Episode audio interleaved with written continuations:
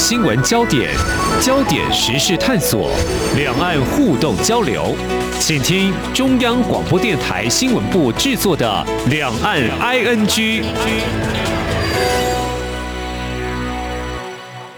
这里是中央广播电台台湾之音，我是黄丽杰，欢迎听众朋友收听《两岸 ING》节目，我们一起掌握焦点新闻时事哦。我们提到这个 AI 到底有多智慧呢？导入工作跟生活能有多大的改变呢？比如说救护车怎么样来减少碰撞意外，在朝向更好的方向当中有哪些得先突破呢？而谈到突破这两个字哦，那么台北市有一项体贴女孩的创举，那么。台北市政府推动国中生理用品供应示范计划，呃，会在五所国中的女厕里头提供免费的卫生棉。这表面上看似只要编个经费来花就可以了，呃，其实更深层的意义是落实平权的执行力哦。另外一个面向就谈到这个生医界如何改变人类生命，呃，投入基因编辑对抗艾滋双胞胎的中国科学家贺建奎。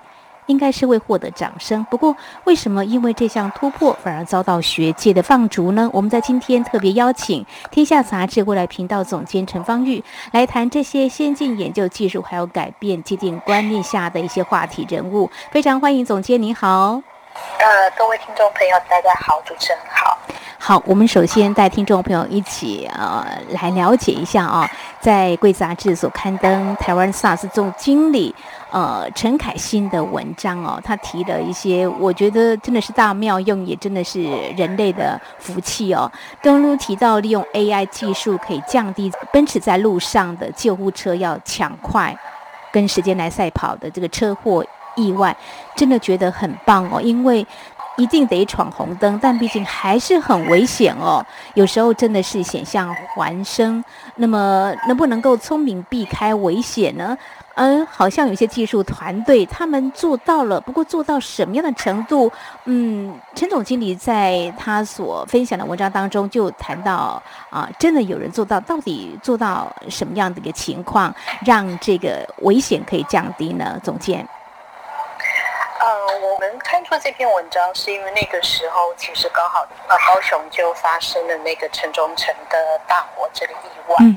那所以其实当时呃大部分的讨论，它会聚集在那个就是一般民众就是在火灾中受害，但事实上。其实，在消防人员，其实他们是在救灾的路程上，可能就会发生不少意外。嗯、那嗯，大家其实应该可以在平常的那个新闻里面也常看到，就是说，呃，为了要抢快，所以他们有时候在经过路口的时候，可能呃，有时候会难免会发生一些状况。但事实上，这种车辆碰撞，其实在美国已经是消防员殉职的第二大。每年大概都有上百位的消防员因为在车祸中过世，这样。那所以很多人就讨论说，那到底要怎么样去解决这一个问题？就是在让这些公务车在冒险通过这个十字路口的时候，比较不会跟民众的车辆发生碰撞。这样，那很多人就会想说，哎，那是不是我们只要把车辆装上一些感测器啊，或者是跟交通号志它直接可以沟通，那然后就可以算出一个路径，然后只要在那个路径上把所有的红绿灯，就是把它就是设定好，那这样就不可能发生呃碰撞，也不会遇到塞车啊。那其实事实上并不是这个样子，没有那么简单。对对对，这个问题其实之前很多人都想过了，但是这件事情最困难的就是在于钱。嗯。就是说，如果每一部的公务车上都要装这些设备的话，基本上就是，哦因为要很多钱，所以基本上是做不太到这件事情。呃，而且可能有一些状况，就会比可能就是像塞车啊，或者是地方在修路这些东西，临时状况也都需要考虑进去，所以它的成本会非常的惊人。这样子，嗯嗯。那所以在这一个呃，SARS 他们就办了一个黑客松金，就是用。这个人工智慧去解决一些社会上的问题，所以这一群科学家他们就想出了一个方式，就是说在呃交通号志的附近去部署一些可以收取声音的一些感测器。所以这个感测器它只要听到说附近的那个声音的音频是跟救护车的那个鸣笛的声音是符合的，那它就会去控制那个路口的红绿灯。啊、哦，这样就缩小距离，也不用花那么多成本嘛，对不对？比较精准的看到这个目标或相关的影响的，嗯，一些东西。它就是用、嗯、用声音来监测这件事情，这个是之前比较少听说的一个做法，这样子。是，我觉得人类真的是很聪明，会去嗯，把一些额外要赚进去的成本呢，尽量把它降低哦。那这个已经。为其他国家所用，还是说其实在一个初试阶段呢？嗯，应该是还在一个初试阶段。好，希望很快就会在台湾来运用哦。如果在其他国家已经广泛普遍来使用的话，台湾也可以。这个就是一个在目前我们认为说人工智慧可以来做很好的发挥，运用在生活当中。那呃，在同样是用 AI 导入的。听说好像儿童肥胖症也可以来做呃这方面的解决。对他，因为他这一个骇客松的这一个活动，它主要就是要邀请这些科学家去，呃，用他们的技术去解决一些目前常困扰这个社会的问题。那可能因为这些问题，他并没有办法获得经费，所以他才需要说用这些科学家集中他们的脑力或能力来解决。所以像，呃，儿童肥胖症，它就是一个还蛮典型的问题。这样子，那他们就是去呃用一个数位分身的方式，就是我们都叫 digital twin，就是有点模拟去制造另外一个很像是人的东西，然后去呃用不同的情境看说，诶，他吃什么东西，或者是怎么样的行动，他可以真的去有效的控制他的健康。所以他们这个团队，他们也得到了这次骇客松的一个一个奖项，这样。然后用这个数位分身，觉得 实在是太专业了哦。大家可以做一些提醒或嗯，找出一些原因哦。如果说这个政策可行的话，就说导入政策来协助。儿童不要成为啊、肉肉的肥胖症的话，那应该也是蛮好的。不过这可能还需要更多的一些元素，他们也加入，有把一些数据放进去，是不是也可以达到这样的效果？在这个团队当中，他们是有提出这些看法或他们的发现吗？骇客松它其实本来就是一个比较呃初步概念性的一个活动，嗯、就是说呃他们先去试做一个呃基础的模型，然后去看看这个概念到底可不可以实行。那最后可能会有一些企业啊，或是一些政府啊，嗯、或者是他们有经费或者是有人力去支持，他才可以把这个专案上面的概念实际落实到那整个城市或者是一个企业的应用端这样子。嗯、所以现在看起来就是。这些观念似乎都还蛮能够解决当下的一些问题，包括儿童肥胖，或者是像呃，我看这边也有另外一个是在讨论物联网，还有一些用物联网去控制二氧化碳的排放、循环经济等等，这个都是目前非常重要的议题。这样子，那所以他其实这边提到说，我们之所以会这些这些科技公司，它之所以要呃定期的去举办一些骇客松的一个重点就是说，其实台湾有很多这样的活动，没错。那重点就是说，因为平常大家都在各自的专业或领域里面去做各自的工作，所以你就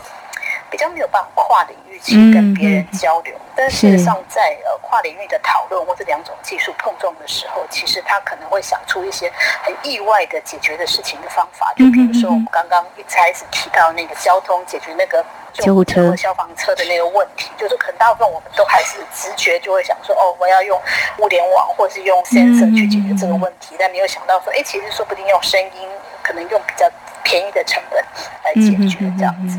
是，我想这个竞赛的平台啊、很珍贵的价值就是说，大家可以在不同领域集思广益，一个团队呢也可以碰撞出啊、呃、不一样的想法，一个脑力激荡。那在呃这样一个竞技的平台呢，又可以。看到别人看到什么样的问题，我们也可以来解决什么样的问题哦。所以在这篇文章当中，其实我还蛮喜欢的这样一句话啊、也分享给我们的听众朋友。因为我不是念这个领域的，有些真的是觉得呃，在我脑袋瓜里头很难去想象，但是很谢谢他们。就是这个萨创办人古德奈博士他说：“当知道我们能够让别人的生活更美好、更安全哦，这是我们所编撰城市的时候的成就感，也是我们持续努力改变未来的动力。”很感谢一些专业的科学家哦，他们一直在绞尽脑汁在写一些呃城市，然后让我们人类有一些想法呢。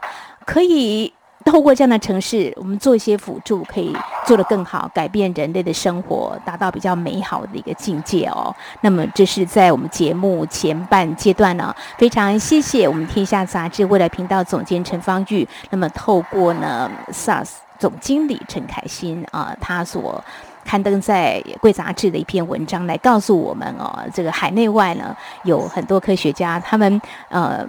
集合了他们的这个智慧呢，用这 AI 来看看能够解决人类什么样的问题，我们可以往哪个方向来迈进。稍后节目后半阶段呢，我们把焦点放在台湾还有中国大陆两个这个焦点人物。我们节目稍回来。今天的新闻就是明天的历史，探索两岸间的焦点时事，尽在《两岸 ING》节目。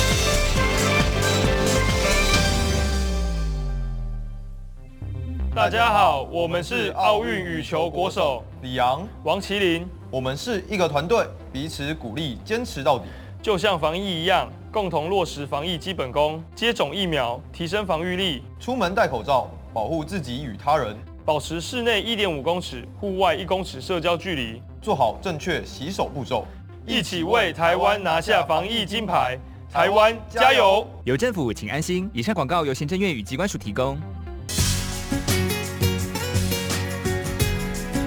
这里是中央广播电台台湾之音。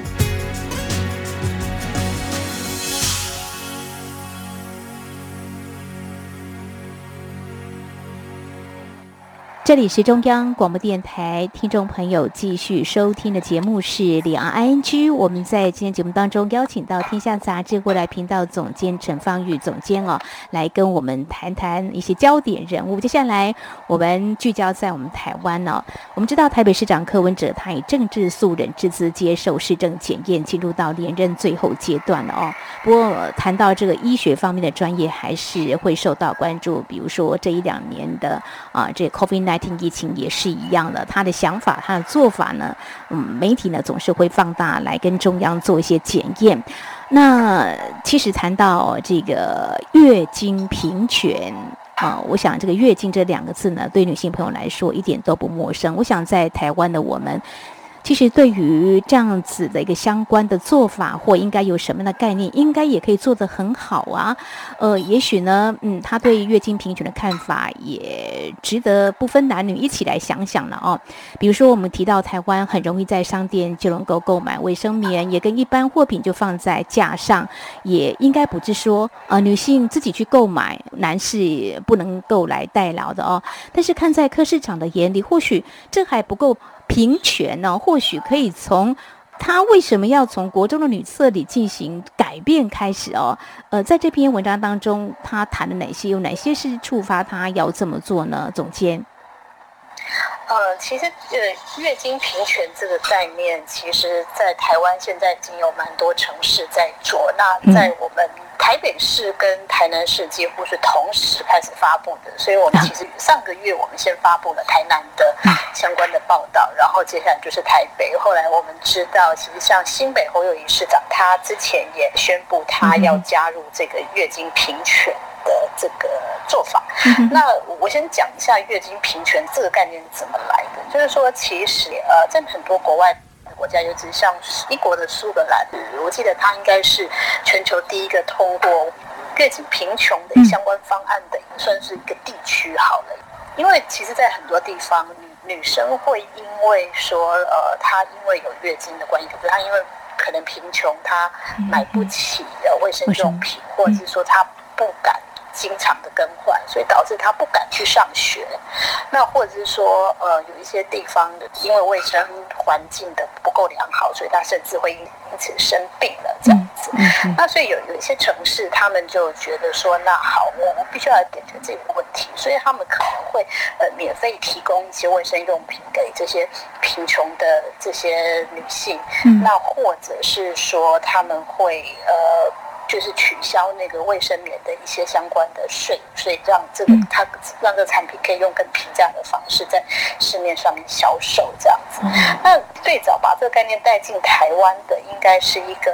NGO 组织，叫做小红帽。那他的创办人林威，就是之前他在苏格兰读书，那呃他在台湾就是一直在跟一些现实或者一些机构在推广月经贫穷、月经平权这个概念。这样子，所以这些县市后来就跟他合作了。那其实我们刚先谈到月经的贫穷，但月经贫穷又是怎么回事呢？就是说我们在小时候的时候，可能我们都不敢直接的说出“月经”这两个字，嗯、我们有很多的代言 代生理期，对，生理期大姨。妈什么各种东西，那然后甚至去买卫生棉的时候，必须要躲躲藏藏，好像是买了一个什么不能忍的东西这样子。那所以说，只是就是这皮其实就是一个很平常的生理的现象，嗯、可是他因为种种的，因为社会的眼光，所以把它赋予了似乎有一些污名在这样子。所以那整个这个从月经贫穷到月经平权的概念，其实就是要打破我们过去对这个正常生理现象的一些偏见这样子。嗯嗯。那所以其实还蛮高兴的是，这些县市长，尤其几乎全都是男性，男性，嗯，对他们站出来去推广这件事情，这样子。嗯哼，看的还真是蛮开心的。女性一些过去好像呢。嗯，难以去做的一些事情，就是其实就是一个人生必须历经的。但是为什么在现代社会当中，还必须连购买的时候要带回家，还要用个外包装包起来呢？就是真的，明明就摆在货架上，但是呢，我要出去的时候还必须把它放得很好，不是一个很外露的，让别人看到它到底是什么。这真的有很多我们必须要努力的哦。不过刚才提到就是说，有一些国家呢，他把这个呃女性生理用品有视为奢侈品而课与重税的，会改为一般日常用品课税。诶，这个部分我就觉得，嗯，那或许台湾也应该去思考这个，是不是说这个要不要课税的问题？这个是不是未来我们也可以朝这个方向？不晓得柯 P 是不是有提出？诶，他对这样的看法呢？对对对，因为像苏格兰、纽西兰，他们从一开始是免费提供一些呃卫生用品，嗯、到现在已经直接是取消它的奢侈税，变成一般的用品税这样。其实，女性朋友们，如果说是劳工的话，可以请生理假嘛，对不对？嗯，这也是一个蛮大的进步。对，蛮大的进步啊！其实台湾也是还蛮跟进的哈，只是说有些做法大家嗯可能还不习惯吧，这个要多多的努力哦。谢谢哦，这些县市首长呢，他们愿意这样做，相信呢未来在全台湾很多县市都会这样子来做的。而且呢，台北市是在这个国中呢有开始这样做法，我觉得从小让他们这个观念呢就有一个平权的观念是蛮好的哈。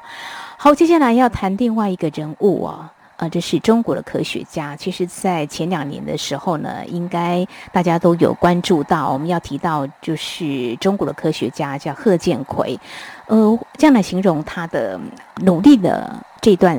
过程啊。我们说十年寒窗无人问，一举成名天下知，好像是因为他生在中国农村，努力认书研究，又做实验，也开了公司。呃，应该是蛮贴切的。不过他投入这个基因编辑婴儿研究是成功了啊，但是最后却也在二零一九年被定罪了哦。嗯，这可能呃有很多我们必须要来了解，为什么有些呃科学家或学界的人对他的一些做法不以为然，甚至会呃蛮严肃来批判的。这个部分的话，请总经理告诉我们，在这个时刻，呃，怎么会把这样的事件在刊登在你们的这个杂志当中，有一些很重要的啊、这样的话要告诉我们，其实我们应该正视这样的问题。好，因为整个十月在科学界有一个很重要的话题，就是诺贝尔奖。嗯，那呃，今年其实在我印象中，我记得好像在科学领域的奖项中没有任何女性得奖，但是在去年的诺贝尔奖，它的呃化学奖，它是颁给两位。性的科学家，那这两位科学家，他们就是一起去呃，就是破解了基因剪辑这个东西的技术。那基因剪辑是什么呢？很很简，用很白话的方法来说，就是说哦，它可以就是进入我们的基因里面，可能把呃不好的，比如说哦，我容易生什么病。有什么遗传疾病，我可以把那段基因拿掉，或是放比较好的基因进去。简单来讲，就是这个概念，这样就是我们可以改变这个人未来，他可能就因此不会得这个病，或是他的小孩可能因此就不会得到某些遗传疾病这样子。那但是这个概念其实后来就也也引起了非常多的讨论。那我们就说好，那如果我可以把一段呃会让让我生病的基因移走的话，那我可不可以加进一段让我长得，比如说比较高、比较美、比较聪明的基因呢？那这样子做的话，是符合这个科学伦理道德的吗？嗯哼哼哼。所以这件事情，其实，在科学界一直有非常大的讨论。那呃，在西方的科学家，他们自己有一个明确的共识，就是说，在做这个实验的过程中，不可以去。改变有真的会被生下来的宝宝的基因，除非他真的有呃什么非常严重的缺陷这样子。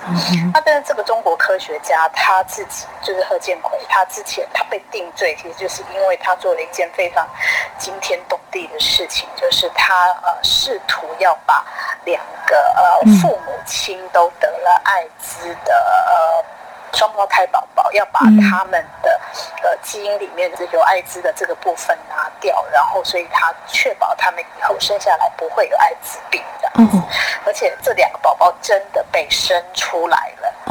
那所以这件事情就是引起了整个世界就是科学界的就轩然大波，因为它破坏了大家的一个道德上的共识，就是说不可以真的用。真正会生出来的宝宝来做这样的实验，而且事后也证明说，这两个宝宝其实他们的那个基因编辑的程序并没有完成，因为后来他就被抓起来，所以到底这个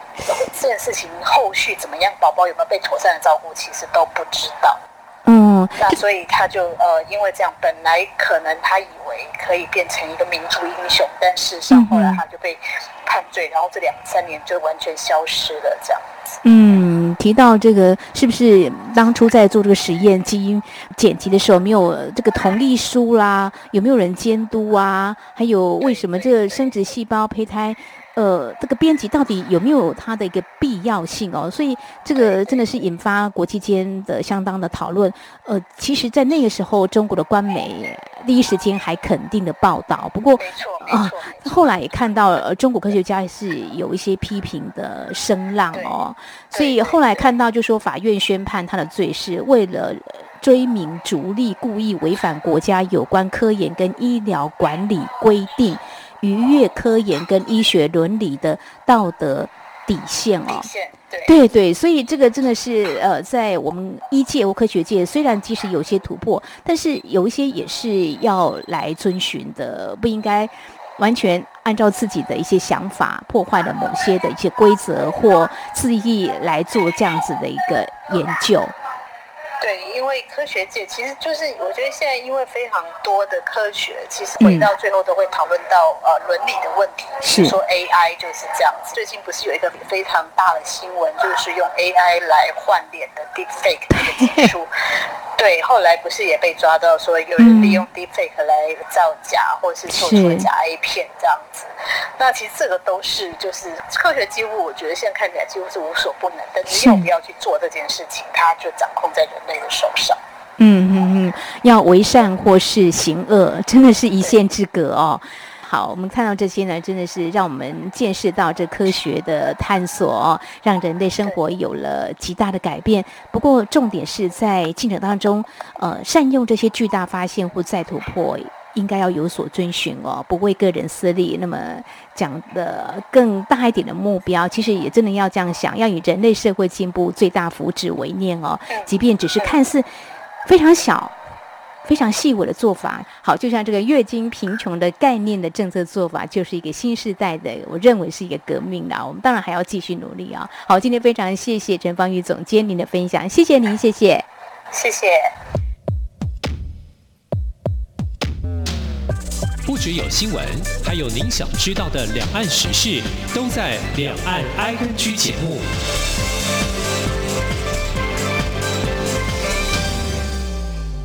这里是中央广播电台听众朋友收听的节目《两岸 ING》，而延续刚才我们所提的几个话题呢，谈到台湾的网红小玉，她涉嫌利用网络换脸技术制成公众人物性爱影片贩售，其实引发外界高度讨论。而法务部长蔡清祥在上个月中列席立法院答询的时候，他是说现行法的处罚太轻了，那么法务部已经启动修法程序。预计会在一个月内完成并送交行政院，而在我们的官方有提出这样的时间表之后，事实上呢，在最近呢，在立法院还是引发啊、立委的关注啊，像时代力量立委邱显智，他就说，针对这个声位技术的 defect。这些 AI 换脸犯罪问题，除了事后追究刑责之外，更重要的是如何减低被害者的伤害。怎么说呢？如果这个影像呢持续留在网络上呢，会伤害更重的哦。那么现行法除了儿童及少年性剥削防治条例之外，有没有其他法规可以移除这些不雅片呢？